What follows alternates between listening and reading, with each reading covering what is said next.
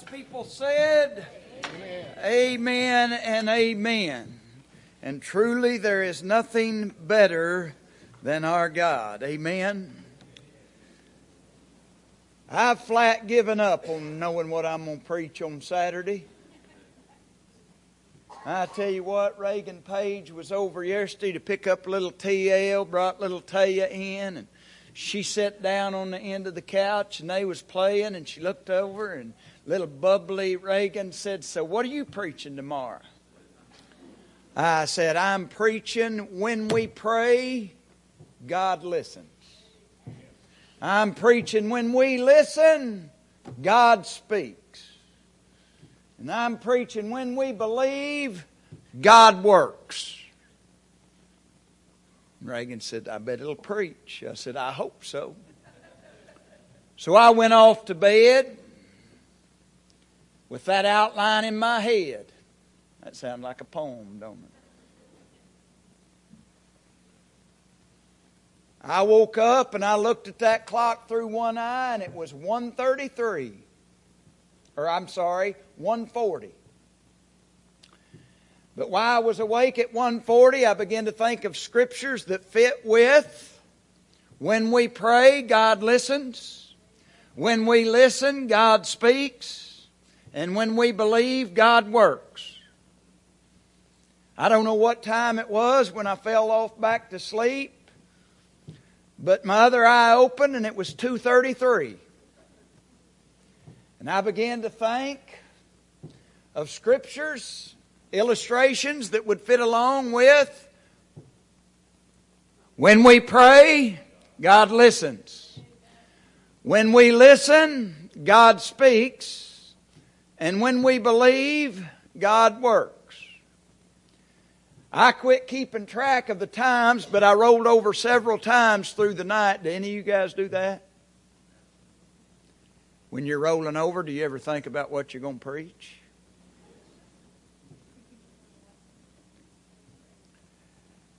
So I got up. I couldn't wait for morning. I'd turned over so many times in that bed. I got in there and I began to look scriptures up and I began to write with that pencil all the things. And all of a sudden, about 10 till 6, the Lord said, That's not the message. I just wanted to cry. And He gave me a message I preached a couple of years ago, and the argument began. I said, Lord, I've done preached that message. And He simply encouraged me by letting me know if it was worth preaching once, it's worth preaching again. And then I said again, but I've already preached that message, Lord. And then he discouraged me by saying, they don't remember what you preached last week. So go ahead and preach it again. Isn't it something how the Lord can encourage us one minute and discourage us the next? But with that being said, I went ahead and said, I'm going to preach that message. It's in 2 Timothy. It's in chapter 3. I'm going to read four verses, and then I'm going to read the fifth verse, and that's really where it's coming out of. But I want you to sit and soak and listen to the first four verses. And I bet you most of us would kind of be like Isaiah was in Isaiah chapter 5. When I read the first four verses, it's woe is them, woe is them, woe is them, woe is them. See, it says, but now that, but know this, that in the last day perilous times will come. For men will be lovers of themselves, lovers of money, boasters, proud, blasphemers, disobedient to parents, unthankful, unholy, unloving, unforgiving, slanderers, without self control, brutal, despisers of good, traitors, headstrong, haughty, lovers of pleasures rather than lovers of God. Four verses. And he said, But know this, in the last day, perilous times will come. All of those things that I just read would give you great opportunity when somebody makes a comment like, I don't know what this world's coming to. You can simply say, according to 2 Timothy 3 1 through 4, we know who's soon to come to this world. But then we say, woe is them because of all this pride and all of this evil and all of this disobedience and all this loving of pleasure rather than loving of God. And we can simply say to all them out there, woe is them. But then watch what he says in verse 5. It says, having a form of godliness, but denying its power. Now, all of a sudden, it seems like we'll turn woe as them, but then we have a form of godliness, but we deny its power. How are you doing with the power of God in your life? Seems like to me all of a sudden it turned from woe is them as woe is me. Am I really letting the power of God be unleashed in my life. Can you think with me for a second? This was wrote from the Apostle Paul under the inspiration of the Holy Spirit to a young man that had a little bit of battle with being timid. Had a little bit of a battle because he was young. And Paul was trying to tell this young Timothy, his son in the faith, God did not give you a spirit of fear, but He gave you one of power and love and of a sound mind. I want you to look up here and I want you to listen to me. Paul was trying to get across to Timothy what the songwriter sings. And that song the words of it says, the same power that rose Jesus from the grave, the same power that causes the dead to awake, lives in us, lives in us. The same power that moves mountains when He speaks, the same power that calms the raging sea, lives in us, lives in us. He lives in us. Paul spent a lot of his time trying to get Timothy to understand the power of God. And he's telling them there's a lot of people sitting in your midst, they have a form of it, of godliness, but they deny its power. So the sermon title today comes by way of question. Are you? That's personal. That means draw the circle. Don't worry about the person to your right, the person to your left, in front of, behind you, because the question's personal. And the title today is Are you? That's personal. Denying the power of God in your life. Are you denying the power of God in your life? Here we go. I think the sermon will let you answer that question. Don't answer it too quick. The sermon will help you answer the question to help you know if you in your circle are denying the power of God. So what is it the power of God can do? If you're listening, say I am. Number one, the power of God can turn a sinner into a son. Let me say that again. The power of God can turn a sinner into a son. See, the apostle Paul, when he writes the first letter, says to Timothy, a true son in the faith. He says to him in addressing him in the second letter, to Timothy, a beloved son.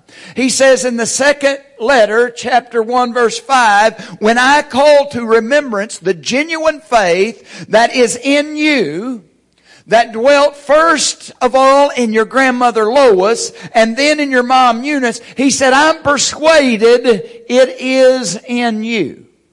He closes out his first letter in chapter 6 verse 11 by calling Timothy, but you, O man of God.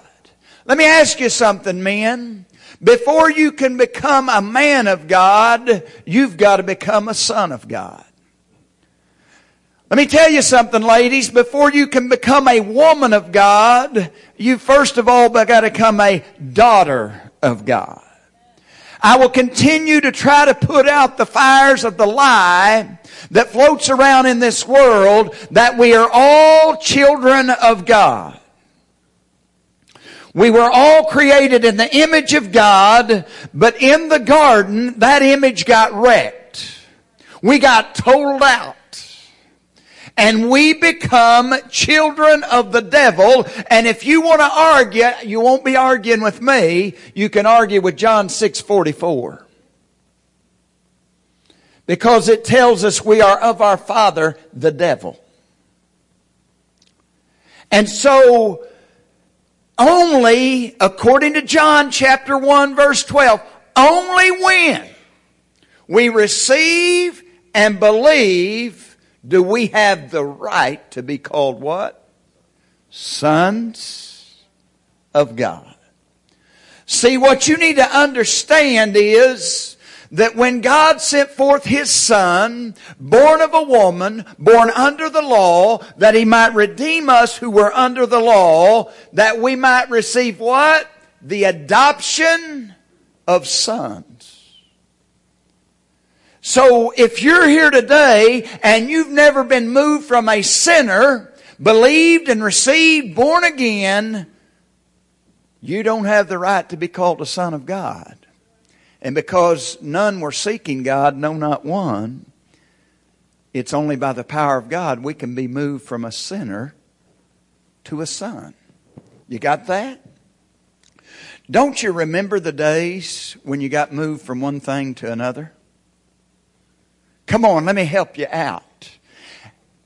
At the beginning of May 1988, I headed into that month, May of 1988, as a student. But when I moved out of May 1988, I moved from a student to a graduate, and I know that surprises some of you. On October 23rd, 1992, I was a fiance to Miss Donna. But somewhere around 2 o'clock on October 24th, I remember I was moved from a fiance to a husband. You remember days like that? On November 16th, I was still just a husband, but in the wee hours of November 17th, I moved from just a husband to a daddy.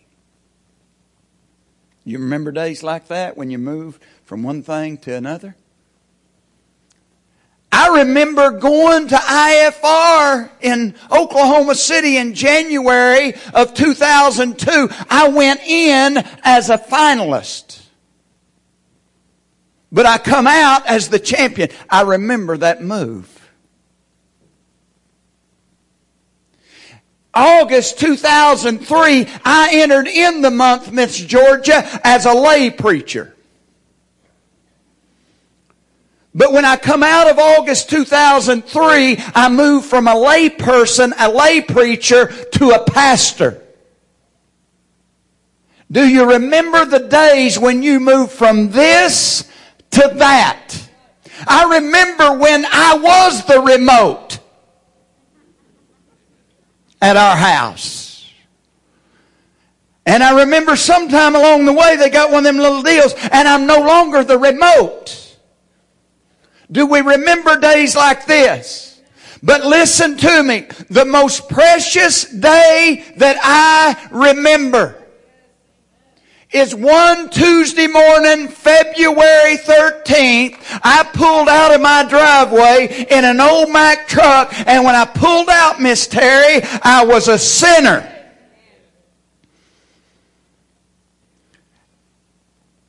When I was driving, somebody touched me. When I was driving, somebody touched me. When I was driving, somebody touched me. Must have been the hand of the Lord. And when he did, he turned this sinner into a son of Almighty God. As I was driving, somebody touched me as I was driving, somebody touched me. As I was driving, somebody touched me. Must have been the hand of the Lord. And this morning I'm singing glory, glory, glory. Somebody touch me. Glory, glory, glory. Somebody touch me. Glory, glory, glory. Somebody touch me. Must have been the hand of the Lord. Thank God one Tuesday morning, the power of God turned this sinner into a son. Do you remember that day? I hope you do, and if you don't, guess what? He's here today, and he still has the power to turn a sinner into a son. But see, I want you to listen to me. Too many times in the church, we let the power of God turn us in from a sinner to a son, and then we're done. Sitting and satisfied. And that's far from what the Bible teaches us. And I think there's many that's had that experience. And if you draw the circle around yourself today, you'll figure out you are denying the power of God if that's where it stopped. See, because as it progresses, Brother James, it not only turns you from a sinner into a son, it turns you from a son to a student. See, once you become a son, then you become a student. Paul says to Timothy, be diligent to present yourself approved to God, a worker who does not need to be ashamed, rightly dividing the word of truth. See, the problem in the church is we deny the power of God because we don't become students of His Word. And we've often talked about when we're to grow by the milk of God's Word. Come on. We've heard it illustrated time and time and time again. How if you only ate one day a week and somebody spoon fed you, it wouldn't be long and you'd be dead. Right? Well then why do we think spiritually we can be turned from a sinner into a son. We can be born again. And we show up at church one day a week for the preacher to spoon feed us and never open the, the Bible again. Never put anything on the plate spiritually again. Then what makes us think we can live spiritually? Come on, folks. We hear that often, but this morning when I was going over this and figured out this was what I was going to preach, I began to think, well, look here. What would happen if we sent our kids to school, they went one day a week, they opened their textbook one day, they went home, and that's what school was about. One day a week, Open the text, let the teacher preach. Let me back up. One hour, one day, one week. Huh? What would happen? Miss Trudy said it'd be bad. I'll tell you what we'd be. We'd be dumb and we'd be ignorant. We'd live in a place where math, we couldn't add, we couldn't subtract, we wouldn't know what. We'd live in a place where we couldn't spell, we couldn't read, we couldn't write, wouldn't we? Well, let me just tell you where most people are at. Are you denying the power of God? Let me tell you where you're at. You're dumb and you're ignorant as a student of God. He wants to let the power of God work in your life. And it's not bad to be ignorant, it's bad to stay ignorant. So some of you today, you're convicted, man, that's me, that's me. Hey, guess what? The bad thing is staying there. Decide today, I'm not going to stay there. Because the power of God's going to move me from a son to a student.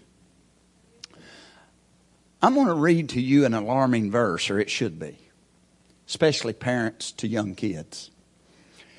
Hosea 4 6 says, My people are destroyed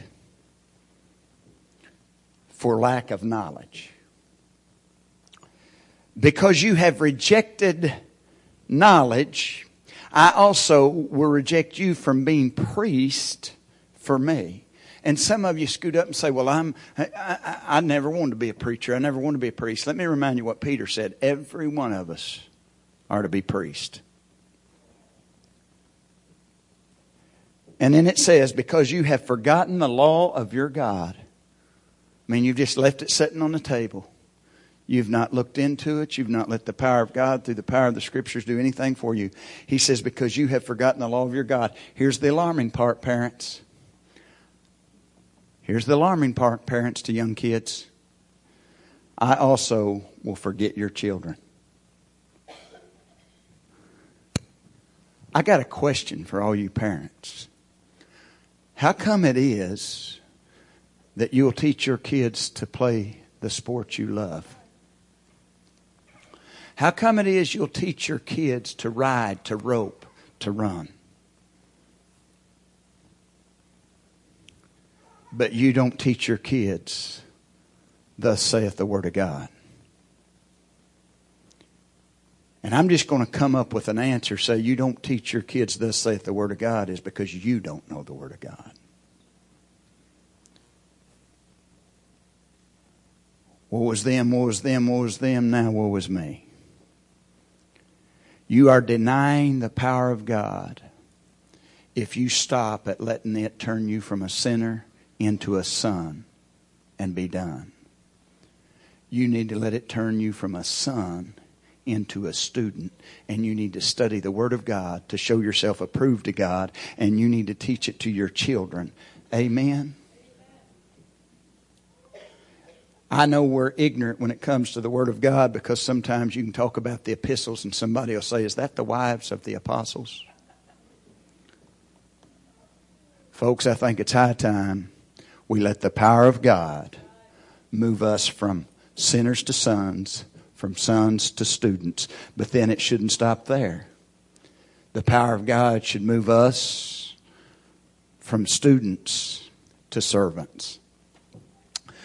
Now, Paul, he had his son in the faith. Paul had him someone he was discipling. It was a Timothy, it was a Titus.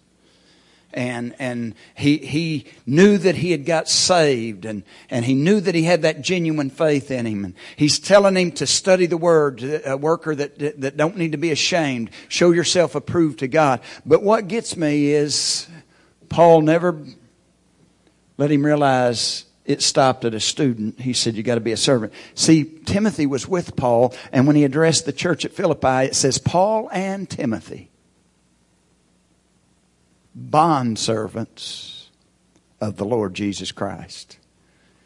In other words, the power of God had moved Timothy from a sinner to a son, from a son to a student, and now from a student to a servant. And we need to understand, last week, God's trying to say something, in it? Find your niche, and then comes right back. Let Him move you from a student to a servant. See, in our 12 and 23 group, and let me just be clear because when I asked some to be in the 23 group, they said, now we've heard you mention it. What is it? The 12, it started in 20, 21, 22, 23. So I'm on my 37 through 48th guys that I disciple. And what it is, is I send them an email five days a week, and they are my Timothys, they are my Titus's, and I send them emails. And we started out this year answering the call, and we should always be answering the call. Number one, answer the call of salvation. We went over that. Number two, answering the call of separation. Get the sin out of our life. And now we are entered in and right smack dab in the middle of answering the call of sanctification. And their homework in the midst of that was go read 1 Corinthians 12 through 14. Go read Romans 12. And we'll see that we're to be set aside for God's use only. And one of the days I said, uh, read that and give me some input. Now, I don't want everybody to look back there, but Ollie, he's sitting right back there. Don't you look. Ollie is the first German to go through 12 and 23, 12 in any group. And I almost thought, man, how I met Ollie and Stephanie is I done their wedding. And because he come from Germany, I had to learn to speak fluently the German language because they wanted their vows done in German. I didn't do that, did I, Ollie? Thank God. I just had to make sure he knew how to say I do in English. But I was a little bit concerned. Ollie got saved, born again. He understood the power of God turning him from a sinner into a son. Amen. Baptized him right over there. And now he's in the 12 and 23 group, and, and, and, some of the other 12 and 23 years is in here right now. Aren't you glad when he responds, and he responds almost every day? The first time he responded, I seen it was Ollie. I thought, boy, I hope he done it in English and not German. And he does, and he did. But we're on this thing called service in answering the call of sanctification. And let me just read to you what Ollie's reply was on serving. How big or small does not matter. That's his response. And then he put this, perhaps you've heard it. For the want of a nail, the shoe was lost. For the want of a shoe, the horse was lost. For a want of the horse, the rider was lost. For the want of a rider, the battle was lost. And for the want of the battle, the kingdom was lost. All for the want of a horseshoe nail. Folks, if you think your service is too small, you're wrong. And because of people thinking that, we are watching churches dry on the vine because people think their service is too small in the church. Folks, the gates of hell should not prevail against the church that Jesus Christ died for. And the way that it won't prevail against the church that Jesus Christ died for is for you to realize there's no job too big, too small, and it takes us all. And let me tell you where I was at yesterday. Got to preach Thursday, Friday, and Saturday. Preachers love to preach. Mayes County Fairground. Got to, pick, got to preach to the pig people on Thursday, the sheep and goat people on Friday, and the cow people on Saturday. But on my way, I began to think about the difference between the snow and ice, just between Tahlequah, where I live, Moody, and here. And the big difference I realized Friday is when I went to Tulsa, they had hardly none. And I began to think about how thick the snow was here. David cleared that off, but it was thicker at Tahlequah, and how some of those shaded areas it wasn't cleared off. And when I need something done at Tahlequah service, I've got a bad habit of hitting that button on the side of my phone and saying, "Call Rusty." Rusty's just been a go-to guy. Talking about Rusty Gardner. And on my way to preach yesterday morning, I began to think about that snow and that ice and those sidewalks and the, and the, the, the porches in front of the nursery building, the porches in front of the kids building. And I began to think about them. And so I hit that button. I said, call Rusty. And as soon as it started ringing, I just hit end. And the reason I hit end is, is I began to think where we was at in our 12 and 23 group. We'd been on service. So I, I, I ended the call to Rusty and I sent out to email to the 12 and 23 group to say, hey, if some of you Tahlequah guys could get loose today, our sidewalks need to be cleaned before morning services. Now, I appreciate the response. One guy said, I'm building a chicken coop, but when you going to do it, I can come. Uh, one, Timmy Ross, I get off at 7. If it's not done, let me know. I'm thinking, God, my bedtime's 645.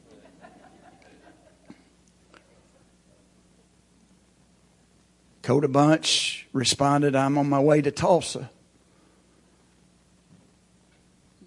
But then I watched those texts. It, it had changed from an email to text then, headed that way now. Another one said, I'll be there. Now, I want everybody to look up here. God, forgive us and help us learn something today. Quit calling on the same guy who's moved on to teaching a Sunday school class. Help us when we mentor a group of men, when there's opportunity to serve, even if it's simple as a horseshoe nail to get the sidewalks clean. Give them the opportunity to serve. I got a text from Rusty on the way over here, but it said audio text. And it just it was just this little line my first experience with this. I look at it. I try to read what the line said, and I thought this is some kind of musician text. I, I don't know. And so finally, I talked text, and I said, I don't know what this means. I don't know how to read this. Rusty sends back, punch the play button.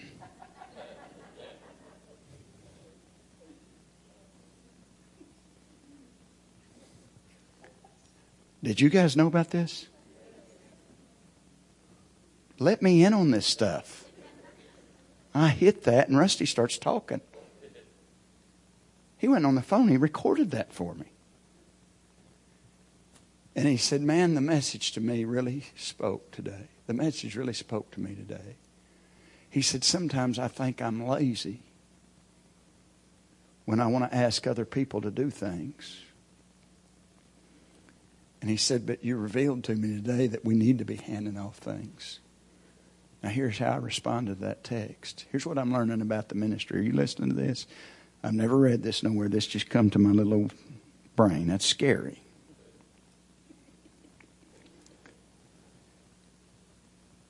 I said, replacing ourselves and replacing others with ourselves is what the ministry's all about. Get a hold of that. That's an original Rob Pierce statement as of now. But since there's nothing new under the sun, I'm sure I'll read next week where somebody said that. Replacing ourselves and replacing others with ourselves is what the ministry is really about. You should always be replacing yourself in your area of service and looking for another place that you can replace somebody else with yourself. That's what the ministry is really all about. And if you're not doing that, moving from a student into service, then you're denying the power of God. And all God's people ought to be saying. And let me just say from service, it ain't just what you do inside here on a Sunday morning, Sunday night, and Wednesday night. Serving the Lord happens out there. Invite, pray with.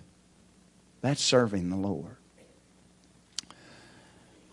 And then, are you denying the power of God? Has it moved you from a sinner to a son, from a son to a student, from a student to a servant? But past that, has it moved you from a servant to a saint? Now, in the church, we've got a problem. And I call it a problem with false humility. Not a problem with real humility, false humility. Because I hear it all the time I'm just a sinner, saved by grace. And I can just see this pride in the midst of a false humility, right? Because you think if, well, I can't call myself a saint. Well, hang on just a second. When Paul would write a letter to the church, he would say, to the saints in Philippi, to the saints in Corinth. He never addressed one to give them some, you sinners, saved by grace.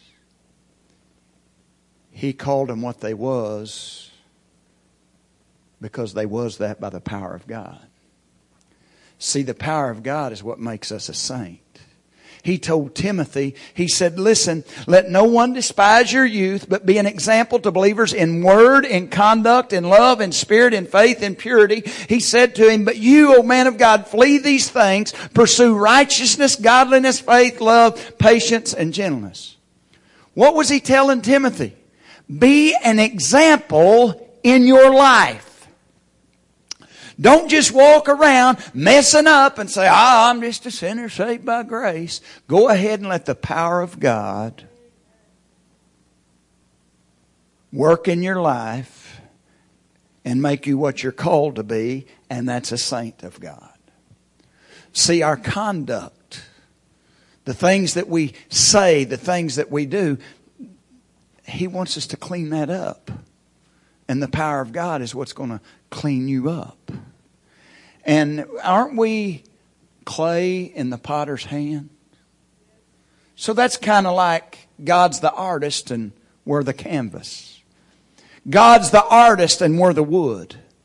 He's the one carving and we're the wood. And I've shared that story with you before that, that a, an artist carved this beautiful sculpture of a horse out of wood. And people was just, they was dropping their jaws in awe of how beautiful it was. And one looked at the artist and said, it's amazing. I don't know how you done it. And he said, really, it's simple. I just took a block of wood and I just began to chip everything away and take everything off of that piece of wood that didn't look like a horse. You know what God wants to do to you? He wants to take you, just an old piece of wood, and He wants to chip away everything that don't look like Christ. That's the power of God to turn you from a servant into a saint. But then I'm through with my last point. Are you denying the power of God?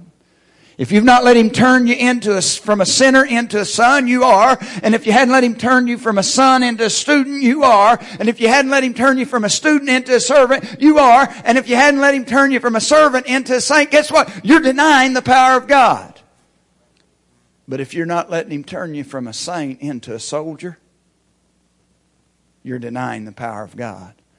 Because Paul told Timothy, this charge I commit to you, son Timothy, according to the prophecies that previously made concerning you, that by them you may wage a good warfare. Then he told him, You therefore must endure hardship as a good soldier of Jesus Christ. Let me ask you something. Are you a soldier of the cross?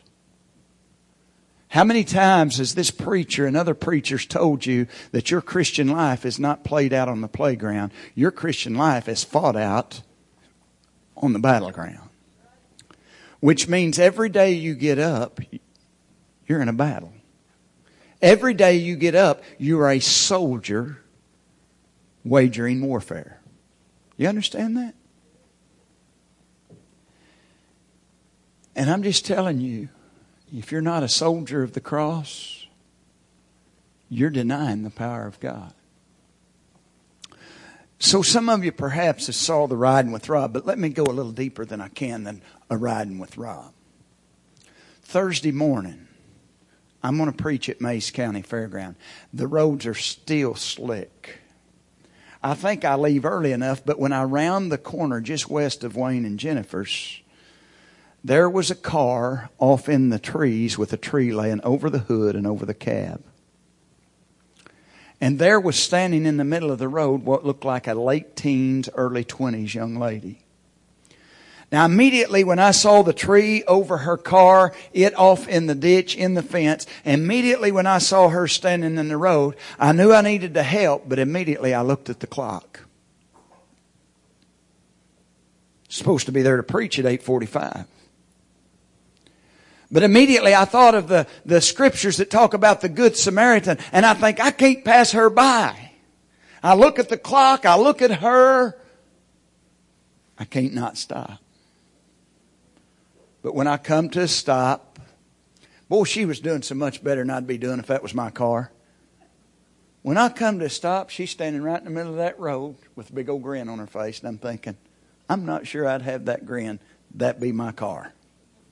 But she's grinning, and I said, uh, Are you okay? She said, Yep. I got cell phone service, so I've done made the calls. And I said, Cell phone service kind of scarce out here. She said, Yeah. About that time, her mom rounded the corner. She said, That's my mom. And she said, My dad's on his way. So, sir, I'm doing fine. All of about 30 seconds is what that took. And I thought, well, maybe God's just checking to see if I'd take the time. Okay? But then the story gets better or it gets worse. You choose. So I'm going to leave there and I pull my truck down into gear. And when I let off on the clutch, kapow! I'm in four wheel drive and it begins to rattle. I reach down, take it out of four wheel drive, and it stops rattling. So I'm thinking, I've just lost a U joint out of my front drive line. I get out and I look under my truck, and that little short drive line that goes from the transfer case to the front rear end of a four wheel drive, it's hanging down. It's come loose from the front rear end. As long as I'm not in four wheel drive, it's not turning. Are you with me? Now, when I seen that, let me tell you what I immediately thought. I need to call Emily. That's who's over the livestock show. And I need to call her and tell her, I guess I just won't be there today. But before I ever picked up my phone, I was reminded of my very own preaching when I preach to you. Our Christian life ain't played out on a playground. And I realized if a soldier tore the drive line out of a Hummer, the fight's still on. Figure out how to fight. So I just began to drive and hope and pray that that drive line didn't hit the pavement. I called Miss Emily and I said, lost a drive line, been a car off in the ditch. I'm going to be 15 minutes late. She said, we have to start at 9.30. I said, I can shorten the message. I'll be there. I made the phone call to my dad and I pulled in and swapped trucks. Are you with me? And it all started because I realized I'm in a battle. There's people over at their fairgrounds that the enemy's holding captive. They're lost and they're hell bound. And if I will look at every day of my life that I'm in a battle, and when the drive line falls out, and when a feller soldier's in the ditch, that don't mean we stop fighting. We're still a soldier, and we've got to be to where the battle's at, and we've got to do our part in the fight. How many times do we deny the power of God? When something little goes wrong, it causes us not to be where we're supposed to be as soldiers meaning we're not fighting the battle where God called us to fight. It may be amazing to you how you could get over some obstacles if you had the mindset I'm a soldier, I'm in a battle, and the enemy's got the captives, and it's our job to set them free with thus saith the Word of God. When I was walking out, I called Trenton because I remembered him posting this on our 12 and uh, uh, one of our 12 groups, and he sent it to me. Here needs to be your mindset. Are you denying the power of God? This come from a soldier. If I can't shoot, I'll load. If I can't load, I'll carry ammo. If I can't carry ammo, I'll help the wounded. If I can't help the wounded, I'll give blood. If I can't give blood, I'm probably dead. Strip my body of what's needed and keep on fighting. Folks, that's the mentality the church needs. And we can have that in our lives. We can have that in the church one way. You know how? To not deny the power of God. Don't just profess to know God. Know God and know Him in His power. Let's all stand. We stand and our heads are bowed, our eyes are closed.